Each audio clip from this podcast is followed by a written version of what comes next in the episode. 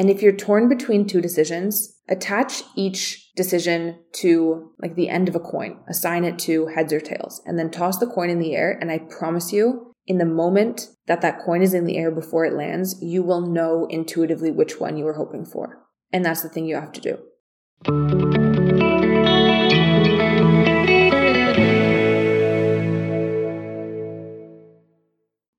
Hey guys, it's Elena. Welcome back to 20 something. This is the podcast on cappuccinos, croissants, and corporate life, documenting all things pre retirement and proving that brunettes have more fun.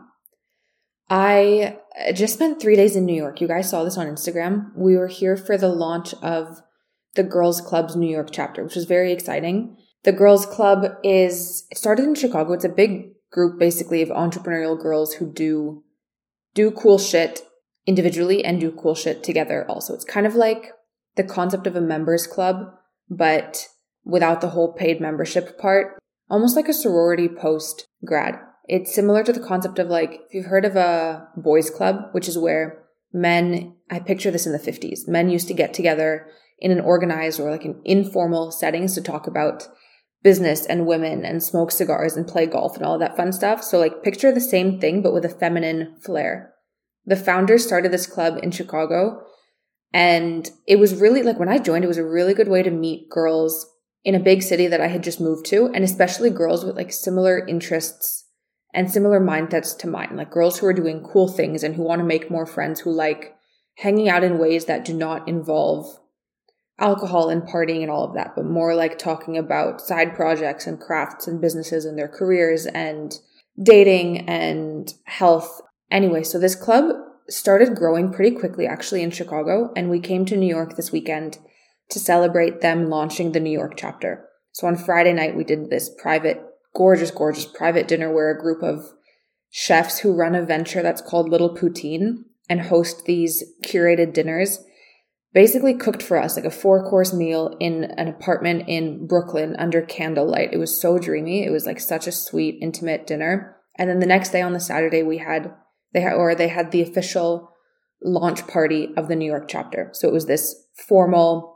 girly cocktail party at the Chelsea loft with cake and champagne. And I met so, so, so many incredible women. There were girls who work in law and in tech and in consulting and who run podcasts and who run nonprofits and activewear brands. Like it was really incredible. It was such a good group of people.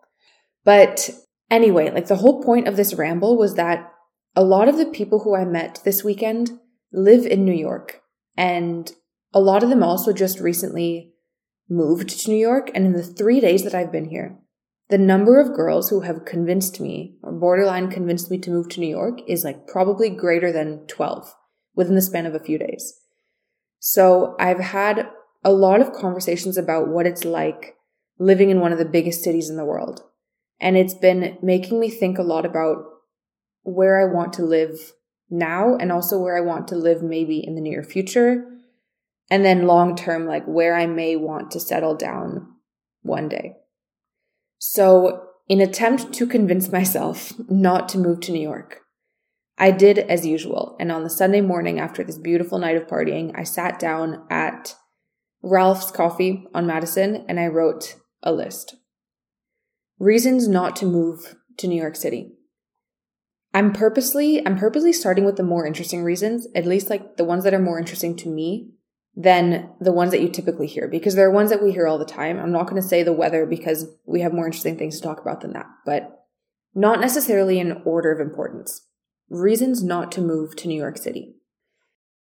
One, it is so busy that it's hard or there's such a busy social life that it might be hard to put your head down and focus on like work if that is what you're trying to do. Because if you live in New York, you have the noise of the entire world outside of your door. Like you have the temptations of nonstop events and dinners and an endless amount of social activities going on around you. Like it does not sleep.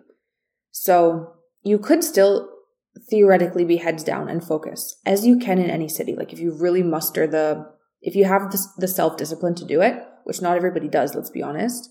But I would say that if you live in a place like New York, the level of self discipline and control that's required to do so is just going to be a lot greater when you're living in New York versus if you're living in like Arkansas. And I don't know why I use Arkansas as an example. I don't even know where that is on a map, but I can't imagine that there's that much going on in Arkansas. So you get the point. And by a similar token, the um, another reason not to move to New York is that the fast pace of a city like that, like the pace at which people move, could make you feel guilty for slowing down. So like what I mean by that is in a big city, especially one like New York City, you have the sense just when you're even walking around on the street, you know that people around you are moving quick and they're doing big things. Like the pace at which people move makes you want to maintain the same pace. And that could be a good thing, but it also could make you feel guilty for slowing down. So this is circumstantial. Like let's say you're in a period of your life when your focus is actually not on going heads down and doing the work, on focusing or like going all in on some kind of project you're working on. If you're in a period of your life when you actually want to move slower, or let's say you're trying to teach yourself how to be more mindful, you're looking for peace instead of like excitement, then maybe not the best place for you because when you're around people who are moving quick and doing big things, it makes you want to keep the same pace. And it could, like being around that kind of pace in that environment could make you feel guilty for slowing down. So like you have to kind of figure out what you're optimizing for. And if the thing you're optimizing for in your life right now does not match the vibe of a place like New York City, then don't move to New York. Like move to an environment that is conduct conductive, conducive. I don't know what the English word is, but you know what I mean. Like put yourself in an environment that fits the the pace at which you're trying to move and the kind of lifestyle that you're trying to cultivate. Reason number 3, New York City is expensive. This one we had to talk about. You guys knew I was going to say this, but a lot of the conversations I had with girls this weekend was about the cost. Most of my friends in New York are paying an arm and a leg for their apartments in NYC, but also with none of the frills of apartments elsewhere. Like when I look at the people who I know who live in Chicago, myself included, like every single apartment building here has a rooftop pool and a gym and a hot tub and in unit laundry and these are things that I take for granted in Chicago, but would be a complete unheard of luxury if I were living in New York. So it's definitely expensive. And as a sub note to that, I think one of the big downfalls for me as a secondary effect of the cost of living would be because rent is so high, I probably wouldn't be able to live alone. Everybody who I know in New York under age 27 lives with at least one or more roommates. Of the two people who I know who live alone in New York. I only know two. One of them is she's 28 years old, so she's already established in her career. And then the other one's a 34 year old man who works at Goldman Sachs. So obviously, I'm 23.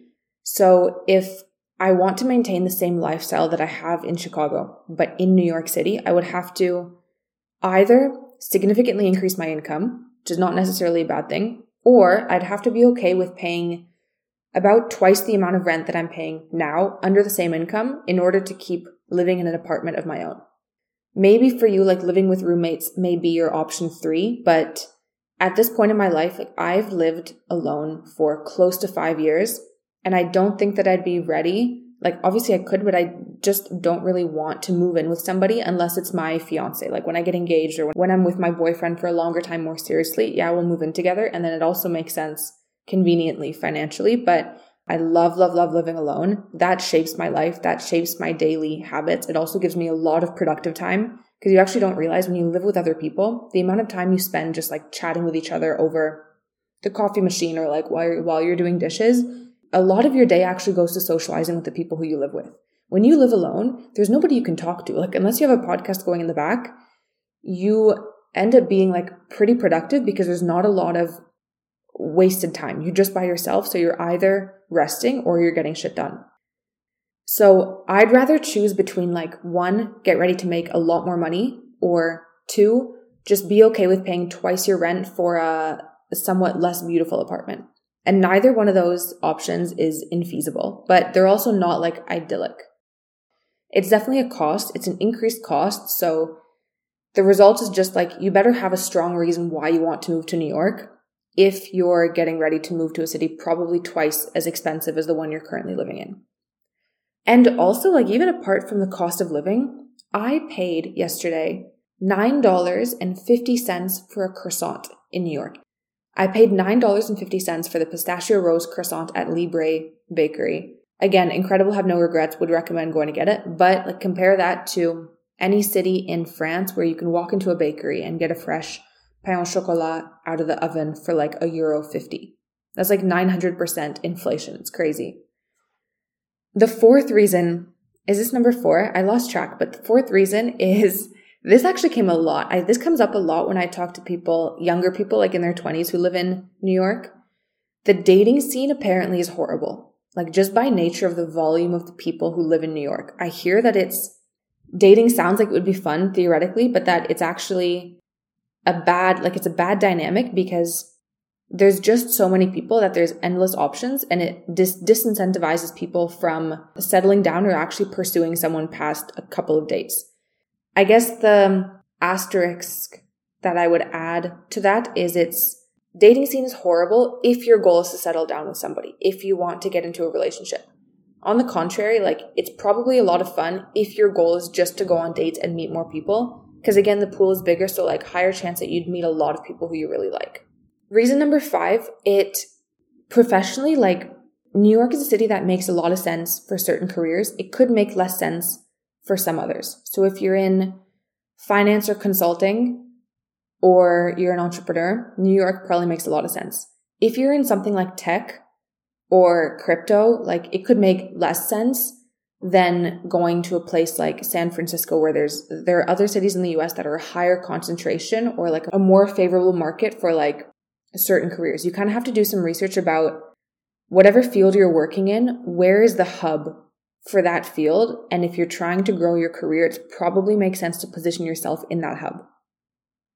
As a last note, because it had to be mentioned, it is cold. It is cold in New York. And the only reason I think that's significant is that one, you can't dress the way that you want and if style is important to you and two it actually has like a, a physical like scientific effect on your mood one of my friends who i was talking to this weekend when we were talking about this said her argument was basically like if you know that your end game in life is to live in a mediterranean climate a lot of us say that like i want to live somewhere where it's warm the majority of the year i want to live by the beach i want to live in nature like i want to be able to dress the way that i want because it, it feels good so if your end game is to live in a Mediterranean climate, why would I add a step in between? She was basically saying, okay, I know what my goal is. I know the kind of place that I want to live in. Moving to New York would just be adding an unnecessary step in between that's delaying like me getting to the kind of place I actually want to be. And that can be applied to anything. Like if you can characterize right now the place that you want to live and the place that you want to build a life one day, and if you describe that place and it's not New York, then maybe you don't want to add a step in between and prolong you finding the place that feels like home to you or you finding the place where you picture your future self. And that was a fair, it was a fair argument when she said that. I kind of agree, but I guess the counter argument too, for some people, like if you're in your 20s especially, for some people, they're actually not in a rush to settle into their future. Like, and that's okay too. So if you're the kind of person who wants to try a new life because it's novel and it's exciting and it's sexy and you don't mind making a few stops on the way to your future, then maybe New York is a good idea. So that's the irony is that at the end of the day, it's actually not up to me or not up to anyone for that matter to tell you what you should do with your life and where you should go and who you should be with and who you should be ultimately. Sometimes the best thing is actually to write a list of the pros and cons. Like if you're faced with a decision Write a list of the pros and cons, put it all on paper, take a step back and look at it, and then crumple up the piece of paper and say, fuck it, and do whatever sounds like the most entertaining course of action for your life. Like whatever your heart is calling for you to do. Cause I've done that too. Like sometimes my genuine approach to decisions is, okay, which route is going to make for a better autobiography about my life one day? Or more importantly, like what is my heart telling me what to do? And if you're torn between two decisions, attach each decision to like the end of a coin, assign it to heads or tails, and then toss the coin in the air. And I promise you, in the moment that that coin is in the air before it lands, you will know intuitively which one you were hoping for. And that's the thing you have to do. So In the spirit of being fair, I actually wrote the other side too. I'll make this more brief, but still worth mentioning if maybe this is what you were looking for. So, on the other side of things, a couple of reasons why you should move to New York City. One, the fast pace forces you to move faster. Two, endless things to do. And I wrote under this complete impossibility of getting bored. Three, good networking opportunities. You never know who you may meet at an event or at a coffee shop who could become a lifelong friend or a partner or a co founder. Reason number four cigar lounges. No need to elaborate on that one. Five, um, a variety of art everywhere in many forms. I think museums are the first form that I've explored, less formal art galleries next. Music may be the next one, but beyond like traditional formats of art, there is art to be found everywhere in a place like that. Like even in people and in style and in buildings and in clothes. Like it's just the amount of inspiration that I get is endless. It's actually sometimes even borders on overstimulation. And as a last one, New York is the place to be for careers in finance, consulting, fashion, and influencer marketing. I'm sure you could name some others, but those are the ones that I had a lot of conversations about this weekend with women who work in those fields and who are thriving in New York City. I would maybe add law as a, as a last one. So, whatever it was that you came to this episode to hear, whether it was a reason not to move to New York or to say fuck it and do it, I hope that you got what you were looking for, or at least one extra reason to do the thing.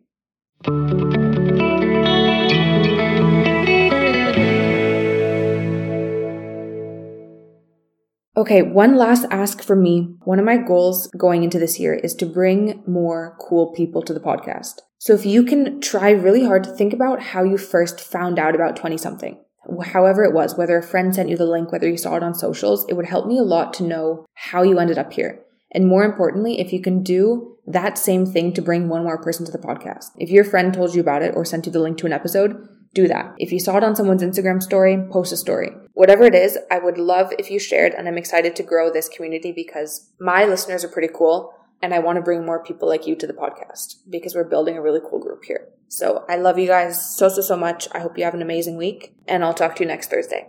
Ciao.